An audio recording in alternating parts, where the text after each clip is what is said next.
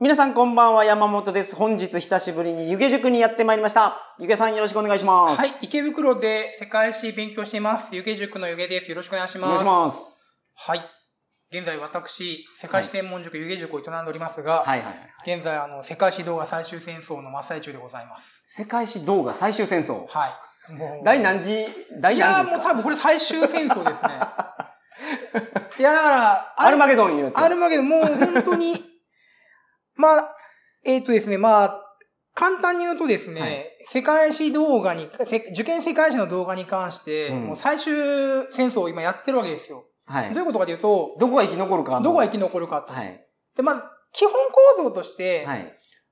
動画が売れてお金が入ってきたら、うんそのお金で編集ができるわけですよ。編集費新たなを動画が作れる。そうですね、新たな動画が作れると。例えば機材を買ったりとか、うんよりテロップを入れたりとかう。ん。もちろん、お結構お金かかるんですよね、動画って。わかります。もっちゃかかるんですよ。うん。だから勝てば入ってきうて、ん。より動画が売れて、つまり相手側の動画を減らすことができてと。なるほど。だからクオリティが上がるかはいら、はいはい。駆逐していけると。そうですね、口、あの、口食いできると。逆に、はい。ね、お金が入ってこないと、なるほど。口食されてしまうわけはいではいすよ。はいはい。だから経済これ力、通常の戦争と同じような形で進んそでいれっでてまもす経ね。済力イコール軍事力なんですよ、ま さしく。なるほど。で、この最終戦争に勝たなきゃいけないわけですよ。はい受験世界史業界、うんなるほど。せ受験世界史業界はいのはいはい、えー動画最終戦争に。うん。で、今、湯気塾何やってるかというと、入ってきた収入全部突っ込んでます、もう。ほぼ兵全器、部兵器開発兵に。器開発に。 兵器の生産に。はい。もういかにうん、こう、機材を投入して、もはうい山本さんにもお世話になってるんですけども、星田さんと山本さんにもお世話になってるんですけども はい、機材を投入して、いはいかにこう、卒塾生たちに編集をお願いしてってうんういう。んうん。だからもうなんすかね、あのー生き残れるのか我々はっていう感じで、なるほど。どっかが最後残るわけですよね。そのどっかがうちになってほしいなっていう。いやーほうほうほ YouTube ってなんか誰でも簡単にできるとか言いますけども、あ、ゆ YouTube でうち動画売ってます、YouTube で。はいよかったら湯気塾の全動画は YouTube のメンバーシップで見れますのでう。はい。これはあれですよね。受験生だけじゃなくて社会人。社会人、結構社会人が見てくれてますね。うん皆さはん、ぜい。ひお願いします。湯気塾の兵器のために。 けど高いんですよね、正直。あ全動画見放題が1ヶ月、はいさあ、おいくらでしょう高いんですか高いです。結構高いです。いや、それも高い。いや、わそれ全然わからない。僕がいなやんか変適なこ当とに言う適当に。YouTube のメンバーシップに入ったら、湯気塾の全動画が見放題になります。うんさあ、一月で全部見れ一るんです月か、もう全部、あの、別に一月で見ようと思ったら見れる見。れます。まあ、ただ一月で見ようと思っても、ずっと再生しても多分一月以上かか るから。じゃあ見れないじゃないですか。まあ、数字だけでもね、あの、60セクションあって、え、それ高いっていうのは普通のサブスクと比べてちょっと高い感じはい、おいくらでしょうだってネットフリックスのサブスクが月2000円ぐらいですから、はいはいはい。それから高いって言ったらまあ1万2000円ぐらい。あ、正解、ジャス です。1万2000円でございます。ははいいはいちなみに、まあだから払えない金額じゃないですね。まあまあまあまあ、まあ、普通の塾に行くよりも安いですけどうんね。うん。ちなみに、あの、アップルから入っちゃうと1万6000、7000取られてしまうので、皆さん Google と自家契約してください。はい、よければ。はいはい。あまあその方が安くなるよと。はい。うんあなたの資金が湯気塾の軍事力になります。よろしくお願いします。はい、よろしくお願いしま。はい。で、今日はうん。カナダの歴史ですね。はい。僕からのリクエストです。はい。カナダなんてう、んそのなんか歴史が、まあちょっとあの言葉が失礼ですね あカナダ国浅いような気がするんでカすよナダ国民に謝りましょすいませんでした、カナダの皆さん。いやカナダの人っう。て、は旅行中に会ったい。うら、んみんなバックパックにカナダの旗つけてるんですよ。はいはいはい。ほぼ全員つけてます。へえ。で、それカナダ人に聞いたことあるんですよ。はいはいあカナダみんな大好きやねって言ったら、違うんやと。うんうんアメリカ人と間違われたくないんやって言います。ああー、はいはいはアメリカ人が他の国に対して横暴なことをはいはいはいやってるとカナダの方は思ってて、カナダの方はですよい。。はいはいはい。で、その、普通に過ごせてると、やっぱアメリカの人やと思われるから、それが嫌でつけてるって、なるほど。ほぼ全員言ってた。うーんで、も、やっぱりカナダの人はカナダが好きやと思います。ただ歴史はその日本と比べると、うん短いんじゃないかなという。カナダのイメージってうちらの世代良くないですよね。だってあの、筋肉マンで一番最初にカナディアンマンやられてしまうじゃないですか。超良かったです。 超よ。しかもあの見た目がなんかあのカナダの国旗みたいな見た目なんでしょ忘れられないんですよね。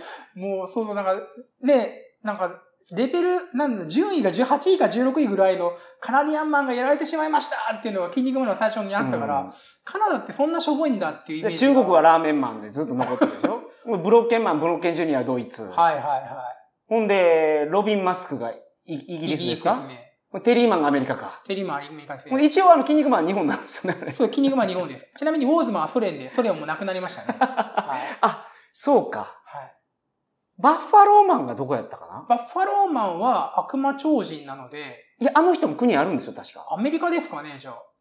バッファローマン。まあ、別に。どこで しょう。まあまあ、調べようどどうでもいいんですけど、あのとい。うことで多分、結構な若い連中は今何の話をしてるのか話なの で、いや、今、あれですよ。あの、筋肉マン、プレイボーイかなんかでやってて、すごい人気なんですよ。えー、そうなんですかはい。現在バッファローマンを検索中です。 ちょっと待ってね。 そんバッなファロー大事マなンんですか国があったと思うんやけど悪魔。超人だからどうなんだろうな。わかりました。バッファローマン。はい。スペインでございます。あ牛だからですか。あ、そうなんやね。なるほど。へえ。で、言うと確かにその、カナディアンマンは、初めにやられて、しかもその後出てきてないかうん。ら、まあなんか、そ、それでなんかその印象がないわけじゃないですけどう。ん。まあ、確かにちょっとね、えー、国も大きいわけではないので、うん。ちょっとまあ、ある程度説明できれば受験世界史のレベルでと思います。お願いしはまい、す。よろしくお願いしますお。願いします。それでは鳥かご放送始まります。忘れてました。こういう構成やったわ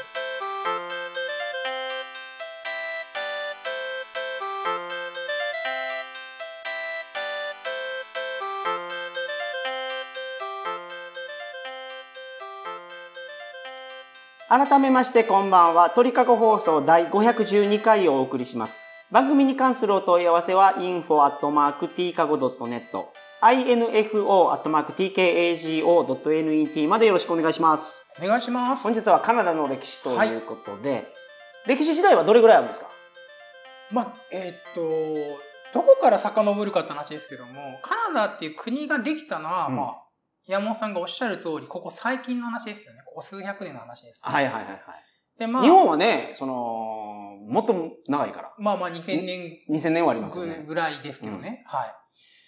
じゃあ、カナダって使ってる言語何かわかりますか英語とフランス語お、すごいじゃあ、どういう、カナダのどういうとこで英語で、どういうとこでフランス語なんでしょそれは僕よくわからないけど、うん僕仕事でカナダに何回か行ってるんですよ。うはいはい。で、行ったところはケベック州うん。で、そこはバリバリフランス語でした。はいはいはい。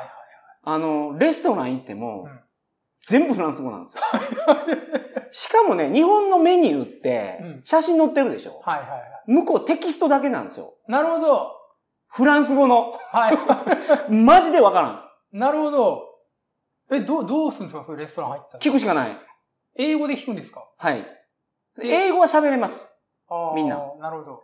で、なんでこれ写真載せんのやって言うたら、うん聞いたら、うんあの、写真と違うもん出してきたら、あの、文句言われるんですってう。 んなるほど。はいはい で写真すごい美味しそうなやつ撮るじゃないですか。はいはそれとも違うやないかとい。。なるほど。訴えるるぞみたいな話になる から、写真載せてないって言ってました。ほど。大変やねって思ったけど。なるほど。カナダはですね、田舎の方が英語で、都会の方がフランス語なんですね。それはなんか昔ちょっとゆげさんから聞いたことありますね。はいはいはい。ヨーロッパの方で貴族は生きてフランス語喋って、あー、それとちょっと関係ないんですけどね。あ、それとは違うんですか、はい。説明しておくと、まあ、カナダって、その、一番最初、こう、まあ、現地住民が、まあ、ある程度いたんですけども、インディアンって言われる連中ですよね。あの、ネイティブアメリカン。ネイティブアメリカンです。まあ、うんインディアンって言うと差別用語なんでよくないですけども、インディアンっていう言葉がね、うんちょっと話ずれるけど、うんもう信じられないんですよ。あ、インドの人って意味ですから。うん。その歴史を聞いたら、みんな納得するけど、全然納得いかなくて。うんてか、コロンブスがインドやと思ってついて、はいはあの、原住民見て、インド人やって言って、い。はいはい。インディアンって、インはいはいインド人ってつけたわけでしょはい、そうです、そうですそうです。えそれ聞いて、ああ、そうなんやって思うらしいですけど、みんな。うん いえちょっと待てと。でそこでインドじゃないって分かった時点で、インド人って呼ぶの普通やめるやろ。 なるほど、なるほど。そこでなんで変えずに、うんインド人って使い続けてんのって思う。まあ、一回使っできた名称ってなかなかなくならないですからね。それが全然違う言葉やったらうんいいんですうよ。ん。なんか、なんか、パラピティとかなんか全然違う言葉やったら、パラピティ なんだいやパラピ何でもいいけど、新しくできた言葉やったらいいけど、インディアンってインド人っていううん、言う葉ん、じゃないですか。もう文字通り。うん、うんカナダ人はカナディアンやし、うん、うん。オーストラリア人オーストラリアンやし、うんその、インド人っていう、インド人やと思ったから、インド人って言ってたやつを、 インド人じゃないって分かったのに、インド人って呼び続ける、その感性。。はいはいはい。いまだに西インド諸島ですもんね。アメリカの南の方に展開してる島々、西インド諸島でいまだにそうですし。はいはい。すいません、その話ちょっとずええれ大ま丈した夫ですけどねよ。で、で、その、まあまあ、インインディアンが、インディアンがネいイまティブしたアメリカンネイティブアメリカンがネいましたネイティブカナディアンなのねあじゃあ、まあ、北米に、北アメリカ大陸にいましたと。はいえー原住民が原住民がと。はい。で、イギリス系とフランス系が入ってきますと。うん。で、イギリス系とフランス系が北米に展開していくんですが、はい。イギリス系はですね、あのー本国の土壌が貧しいわけですね。土地が、本国は土地が貧しいから、は行った先で、その、カナダとか、その現在のアメリカ合衆国で、農業したがるわけですよ。うん。面で取っていきます。麺。面、あの、ああ、じゃがいもじゃなくて麺なんですあね。えそそ その面じゃなくてえ、あの、縦かけ横の面それか積の 面ですね。いや、なんか黒人奴隷が麺をすごい積んでるイメージがあったんで。 またではないです。すいません、僕の表現が悪かったやつまあ、あの、面で取っていくわけですよ。その、はい。面積の面ですね。うんうん農業をしていくわけですね。はいイギリス系の連中は、はい。で、フランス系の連中っていうのは、北米で農業をする気ないんですよ。本国の方で土地が豊かなので。ああ、そうなんですか。じゃあ、北米に入ったフランス系の連中って何やるかというと、はい。インディアンと仲良くなって、はいその、交易するんですね。そのビーバーの毛皮なんかと。おお。じゃあ、交易するためには拠点がいりますよね。はい。で、じゃあ問題です。はいえ。ー、フランス人の交易のうんうん最大の拠点はどこでしょう、フランスのはい。北米における、北アメリカ大陸における最大の拠点。交易の。全然わかんないけど、それケベックです、ケベックです。あ、ケベック州がそうなんや。そうですそうですなるほど、なるほど。で、その、だから、田舎の方、農業するとこにはイギリス系が展開してて、はいはいはい。貿易するようなその川沿いのところなんかにはフランス系が展開しているので。あ、そうか、フランスからだと、あっちの方が行きやすい。あっちっていうのは東側の方が、川遡っていくわけですね。セントローレンス川遡って、五大湖遡って、と。あーああ、とそっから入っていくんですかじゃあ、はいアメリカから、ナイアガラの滝みたいなところ、ダイアガラの滝を遡るかどうかわかりませ ん。僕ちょっとこう、ダイアガラワのンピ滝ースを思い浮かべるけど な。勉強不あ足でわからないですけども、その、貿易なんで川沿いですね。湖はいはいはい沿いですね。のだから、海だかから来て、そこの水路を通って、ケベックに入っていくから、西側じゃなくて東側の方なんですね。らだからその、川沿い、湖沿いはフランス系の名前が多いですね。例え、ば、ニューオリンズってありますよね。ミシシッピ川の河口に。ニューオリンズっていうのはアメリカのアメリカのですね。はいはいあれはニューオルリアンっていう、フランスのオルリアンが新しくなりましたよ。ニューオルオルリアンですね。なるほど。例えば、ミシシッピ川の中流期に、はい。セントルイスっていう町がありますけども、はいこれ、フランス語でサンルイで、西欧ルイ、ルイ9世の名前なんですね。うんうんうんうんだから、あのーミシシッピ川沿いとか、セントローレンス川沿いとか、えー、五大湖周辺っていうのはフランス系の名前、カトリック系の名前が多はいいではいすはいね。はいはい。はい。ということで、それをうん延長線上に今日も田舎の方は英語でう、ん都会の方はフランス語でって話になってますね。なるほど。はい。これはカナダの歴史その1ですね。はい。はい。じゃあ次にカナダの歴史その2ですね。はい。はい。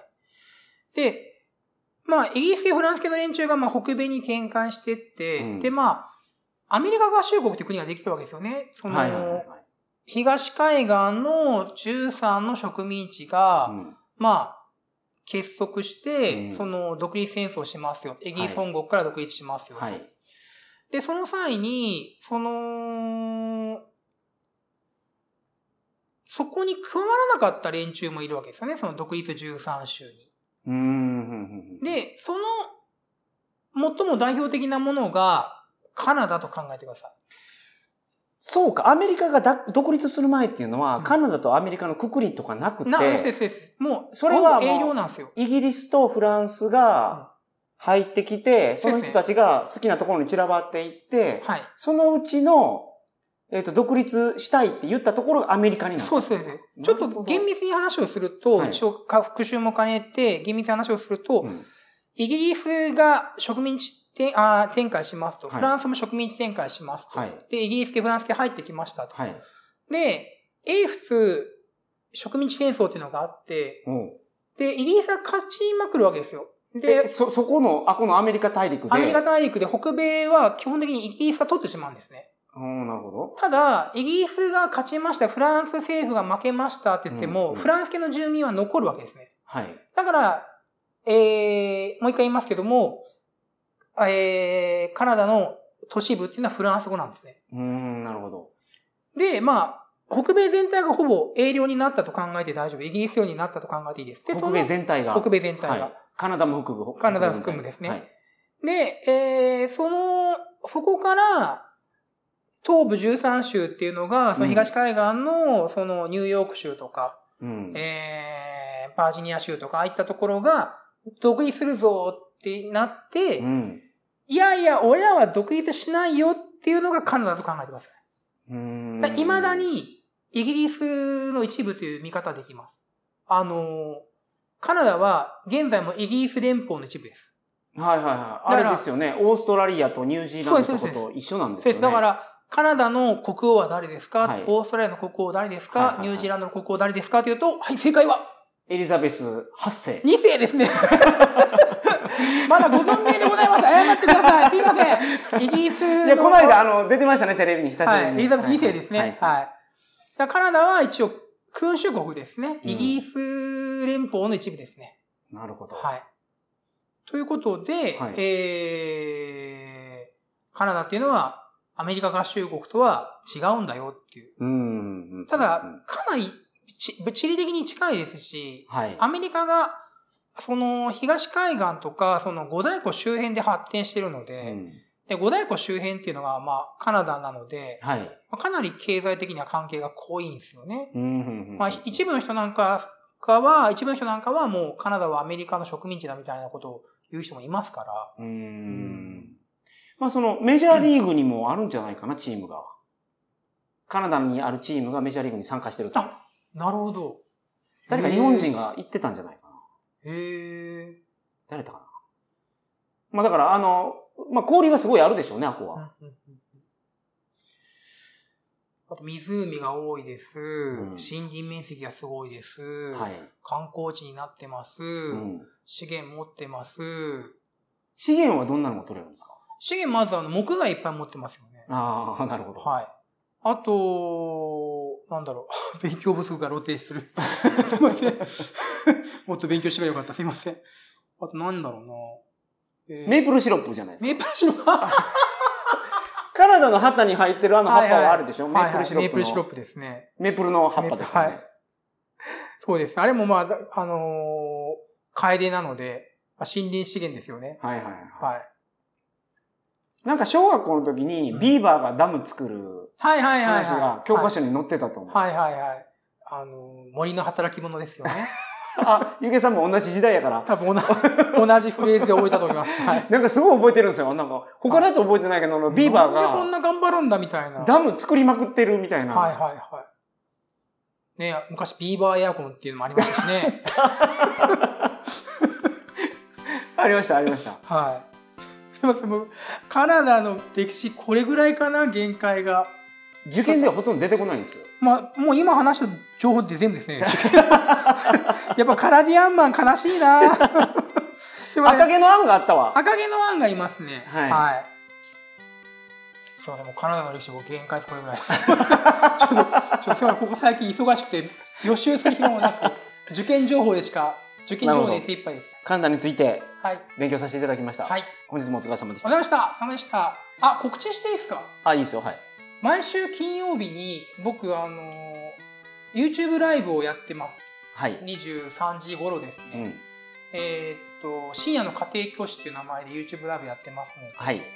まあよかったら聞いてください。これはだからメンバーシップに入らなくてもはい無料で見れると。あの、最初の数週間は無料公開してて、はい。で、まあ数週間経ったらメンバーシップじゃないと見れないよっていうふうにしてます。ライブはだから見れるってことライですブは見れます。ねはい。わかりました。そちらの方も皆さんよろしくお願いします。はい。見払うんでやっております。それでは皆さんよろしくお願いし、おやすみなさいませ。ますそのさん、おやすみなさい。